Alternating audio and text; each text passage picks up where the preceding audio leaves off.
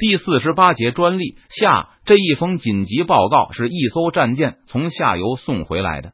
相比注重成本和货运量的商船，战舰上会配置有大量的水手，更多更昂贵的桅杆和风帆，而且在风向不利的时候，还可以使用大量的水手划桨疾驰。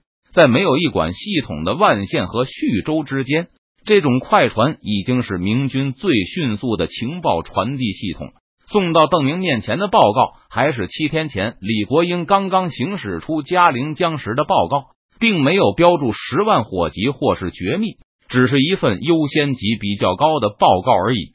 邓明扫了一眼信函表面，轻松的将其打开阅读了起来。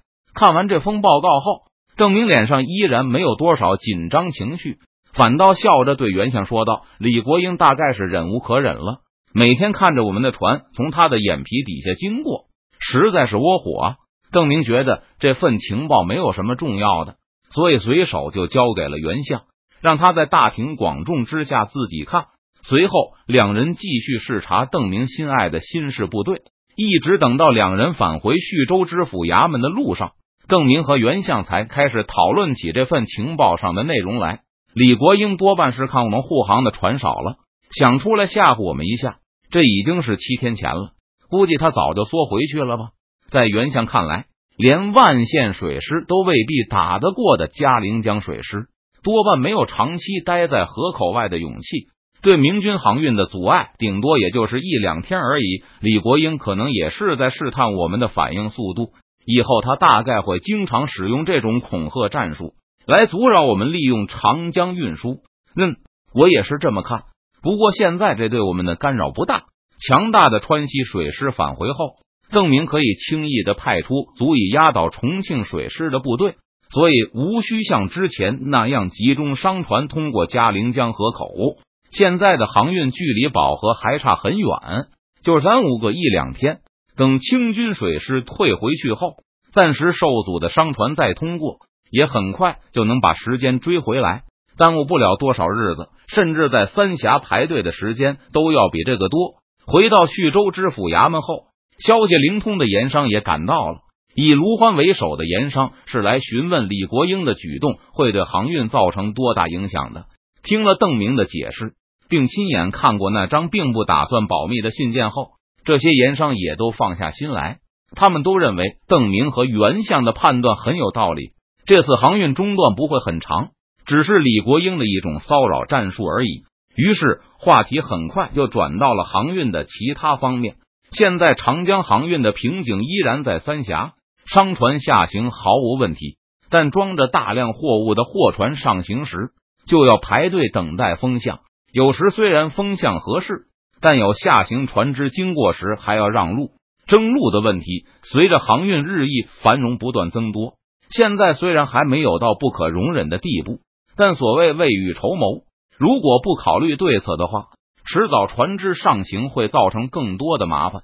现在四川的粮食已经自给自足了，督府的考虑是，将来就不再从湖广向四川运粮了。以后若是出征江南，我军缴获的粮食也会分给虎帅他们。汉水流域的官兵也需要大量的粮食支援，这样一来，上行的船只就能少很多。仅仅成都府一地，现在就开垦了三百万亩耕地，每年收获的粮食可以超过一千二百万石。即使按照一人十石的豪华标准供应，也足以供应上百人口所需。而这里的人口实际上只有几十万而已，多余出来的粮食可以用来养马、养猪，甚至还可以支援盟友。以前清军不惜代价的向重庆运粮，是为了保证吴三桂大军的后勤。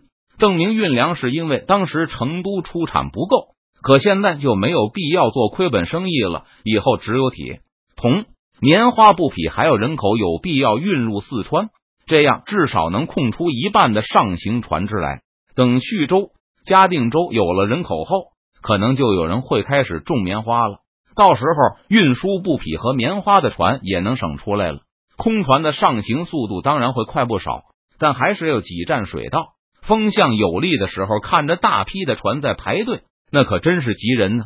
盐商心里虽然宽松了一些，但他们都去过三峡，每次都能看到大批的商船在各个停泊地下锚等待东风。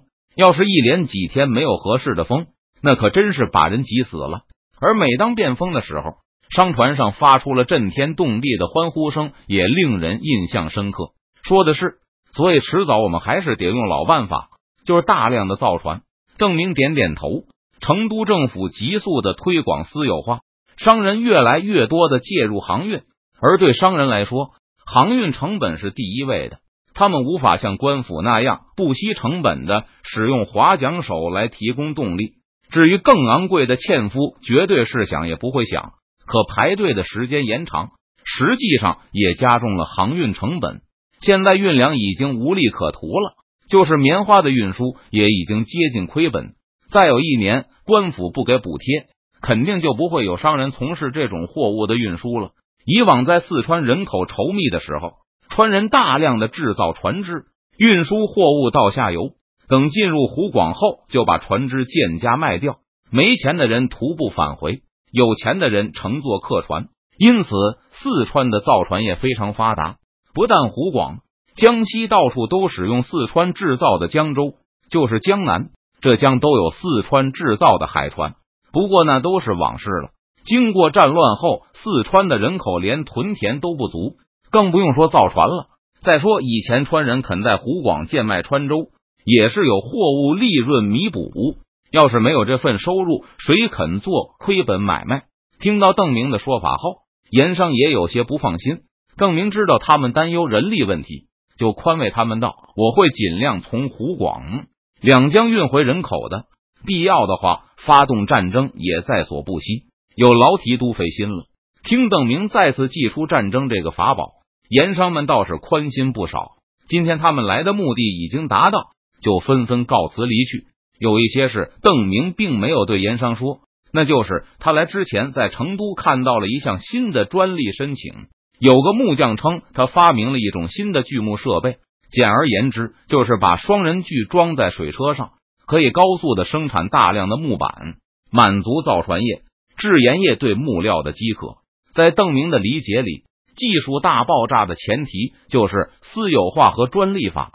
只要保证私人财产，商人就会以最快的速度把一切能降低成本、提高产量的发明创造应用在生产上。而专利法则鼓励各种技术革新，但是官府的思路和他们完全不同。财政收入固然重要，但如果技术革新会导致既得利益者受损，或是影响社会稳定和官府控制力的话，官府就不会推广。历朝对晒盐法的打击就是一个例子。只有在官府控制力下降的时候，新技术才有机会推广。而一旦官府控制力恢复，比如清朝入关后，马上就会开始打压技术革新，以保证官府的垄断利润。除此以外，还有社会稳定的问题。比如在邓明的前世，除了漕运总督衙门竭力反对海运外，道光皇帝也担忧。这会造成曹公大量失业，又闹出一个红金起义来。实际上，四川专利法推行以来，也有同样的问题。木盘晒盐导致对主员工的需求下降，而如果水利锯木得以普及，那大量原来的锯木工就会失业。在邓明的前世，技术革新甚至导致了英国工人的捣毁机器运动。而英国政府选择了能够为国家提供更多税金的商人集团，武力镇压工人对机器的破坏。幸好现在四川不存在这个问题，到处都是可怕的雇工荒。新兴的商行迫切希望邓明发动战争获得人口，本地的工人就算失去原先的工作，也可以轻而易举的找到新的工作。要是现在四川有几百上千万的劳力。可能这些技术还推广不开。邓明知道，技术革命的早期，机器的成本一点也不低，生产效率说不定比熟练工人还要低得多。而只关心利润的商行会做出什么样的选择，也不难猜到。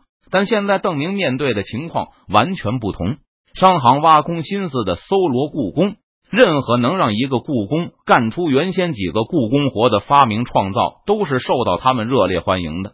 机器和熟练工人的矛盾被缓和了，而且四川实际上也没有多少熟练工。人力紧缺，甚至还让邓明让女人出来劳动的提议得到了普遍的拥护。所有有钱的老板都自发的替邓明宣传这项政策。第二天，邓明又和袁相讨论了一番专利法的问题，强调一定要保证技术发明人能够受益。袁相对此毫无异议。以前他是提刑官，还没有切身体会，现在到了徐州出任一方，整天苦于人力不足，让他无法施展拳脚。除了要求刘进哥设法给他多送来些移民外，他的思路和商人们也没有多大的不同。更多更好的工具和能够赢得劳力的战争，战争，这是成都集团从上到下、从内到外、从官府到民间的共识。正在商议更详细的专利法时，又有一封军情被快船送到了叙州府。这次信封上标注了十万火急的字眼，但还是没有绝密的等级。